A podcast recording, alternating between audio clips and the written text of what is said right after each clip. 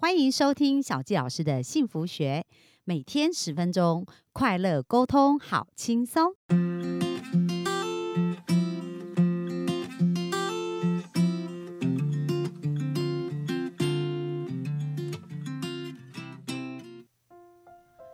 欢迎收听小纪老师的幸福学。那我们非常开心，今天又在空中跟大家见面咯。那今天我们就来聊一聊让我觉得非常兴奋的主题。为什么呢？如果我们在生活当中啊，每一天都很像在玩游戏，那大家会不会觉得非常的开心啊？那很多时候、哦、父母跟孩子的对话，很多时候就会变成一场管教。那当我们在管教孩子的时候啊，请问连结的情绪是怎么样呢？我们回想一下，我们自己小时候成长被父母管的那个感觉，就是当父母在碎念的时候，或父母在告诉我们怎么做怎么做怎么做的时候，我们内心的 O S 是什么呢？我们一定很想反抗，对不对？而且会觉得很啰嗦，很讨厌。所以如果我们常常是管教孩子，然后一直告诉他功课要做啊，然后去学校要乖啊，然后怎么样怎么样，都产生负面的连结，那孩子呢就会觉得念书不好玩，而且会觉得妈妈好可怕。那各位，如果你在心中连结了念书不好玩，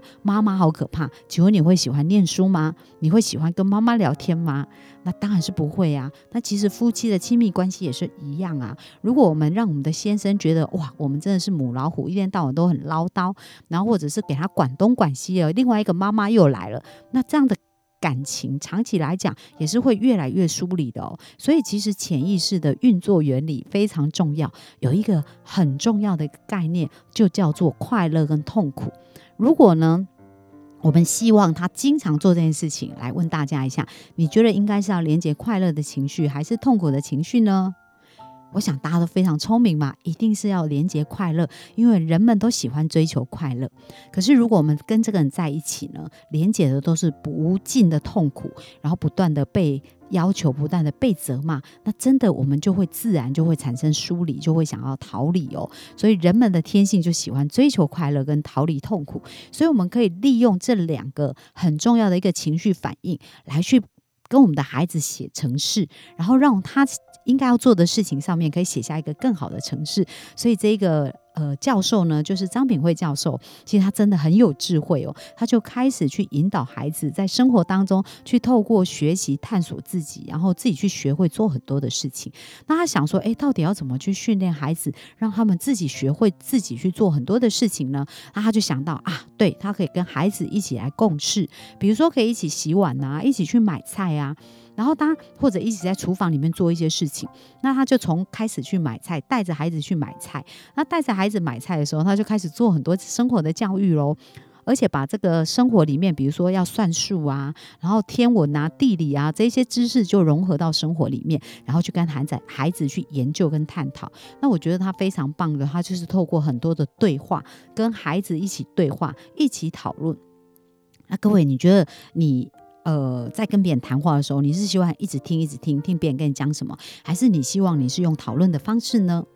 哦，所以很重要啊，我们喜欢别人对我们做的 事, 的事情，我们就应该要先做在别人身上。所以这一个呃这个妈妈真的非常有智慧哦。那这个张秉慧教授呢，他带着孩子去买东西的时候，他怎么做呢？有一天呢、啊，他就问了这三个小孩，他说：哎、欸这个有一瓶大瓶的牛奶跟两瓶小瓶的，你们觉得哪个容量比较多呢？那当然妈妈知道啊，可是当妈妈这样问的时候，孩子就觉得哇，我可以来解答。所以呢，而且他们孩子是不同个性哦，方法就不一样。像大女儿呢，就说、啊、就把它倒在杯子里面比较一下就知道啦，这是大女儿的答案。那这个老二呢，他其实是一个很有创意，而且很科学也很逻辑的人，然后他就开始在那边计算哦，就是哎，他就计算这个小的一瓶是几公升，然后呃两瓶小的加起来等于几公升，然后就等于一瓶大的。所以他们就很有自信的告诉妈妈说：妈妈，我告诉你，不管买哪一种都可以，因为两瓶小的等于一瓶大的，所以它价格是一样的。好，然后当小孩觉得帮妈妈解决了一个问题的时候，他觉得很开心。可是在这个过程当中，有没有发现孩子的思考力就开始被锻炼，而且他就开始去观察跟学习了。好，所以呢，这是呃妈妈在身身为爸爸妈妈，可以透过生活里面一些小小的东西，让孩子去探索去察觉。那除了这样以外呢，他也就开始训练孩子在金钱上面的一个运用能力，因为他们家都有做预算。他跟他先生因为都是教授，但是在美国其实教授的收入也不是特别高，然后要养三个孩子其实也是蛮辛苦的，所以在他们生活当中他们每他们只有编列预算的，然后他们的每一天的伙食费就是五块钱美金，就是买菜的钱是五块钱美金。所以呢有一天啊，这个妈妈出了功课了，这个妈妈就给这些小孩子，她就说好，那今天我们要买的伙食费是五块钱美金，那现在呢你们就根据我们在以前啊我们吃的一些、呃、食物当中，然后你们现在去挑一些食物，然后在五块钱的预算之内呢把今天的食物准备好。哇，那这些孩子就觉得很像到了游乐场你知道吗，然后一个新的游戏啊觉得很好玩，所以他们就开始去逛这个超市哦，然后就开始哇他们就合作了，然后就开始讲说哎，我喜欢吃什么我喜欢吃什么，然后在喜欢的一个同时又要考虑到这个钱啊呃要怎么去运用用这样子，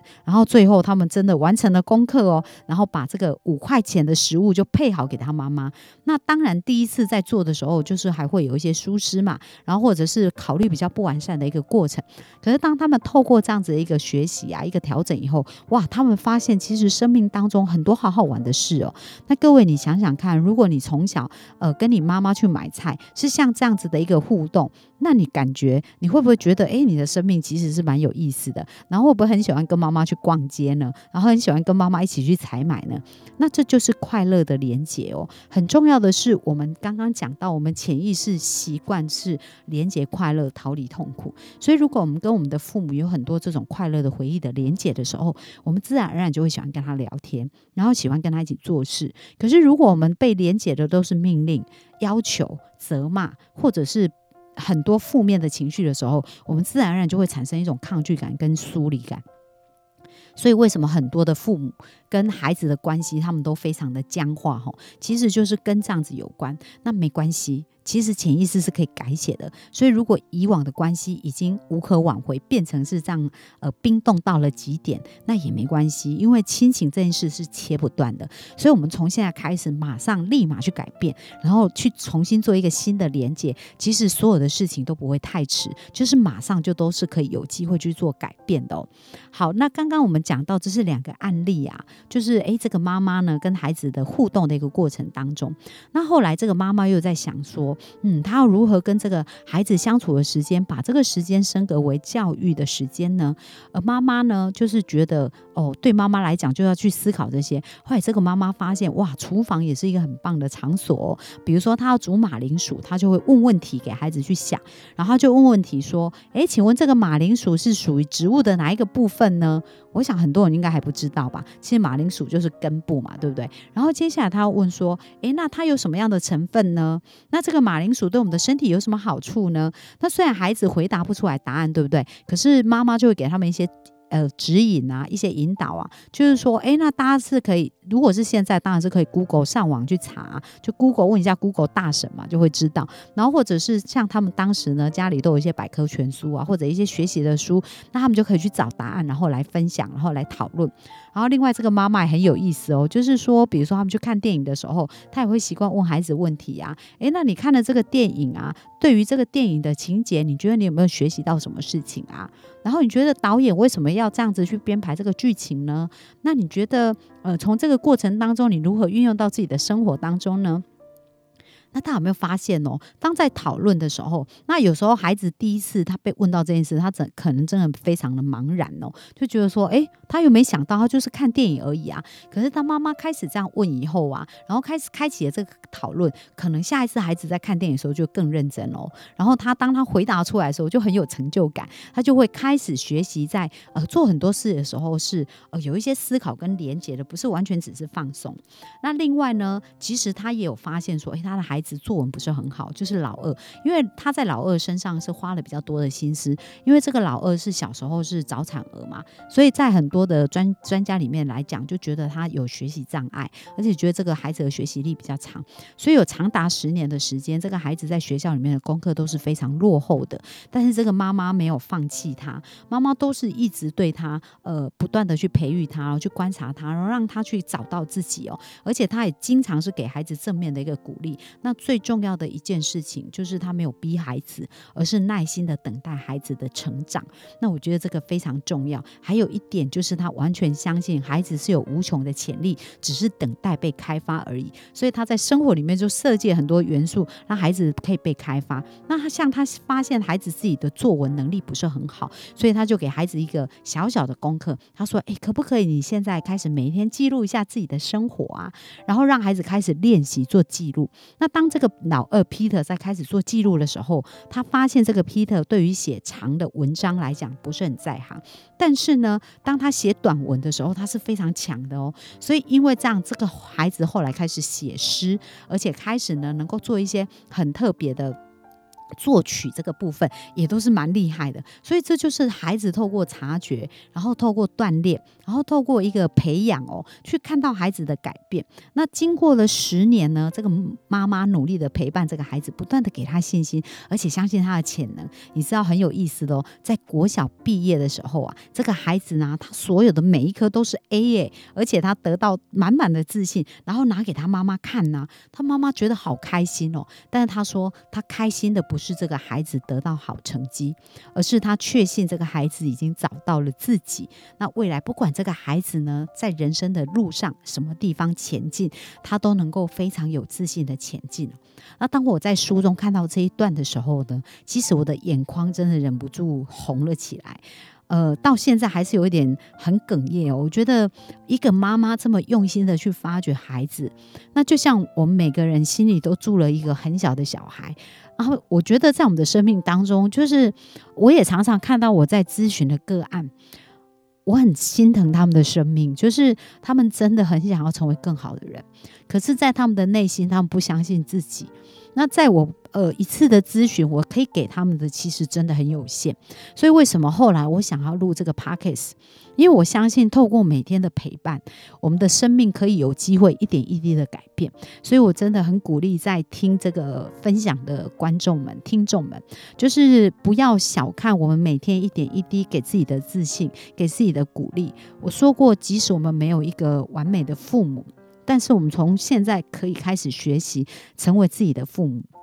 然后让我们心中那个孩子可以好好的长大。然后如果我们没有被鼓励长大，我们现在也可以开始重新去鼓励自己，去探索自己，去发现自己。那我真的呃，小纪老师在协助过这么多人啊，我真的对人们有百分之百的信心，就是每一个人不管别人怎么说你，其实你真的都是一个天才。因为我相信我们每个人都是神的小孩，那每个人也都拥有神神性的种子哦，所以千万不要小看自己。那我希望今天的分享呢，可以让我们大家重新有一个渴望，想要找回自己，然后一点一滴的去滋养自己，让我们自己成为一个更美好的一个人。那这是我们今天给大家的分享。那我们希望大家能够快乐努力，然后开心的每一天做自己哦。那这是今天给大家的分享，谢谢大家的收听，拜拜。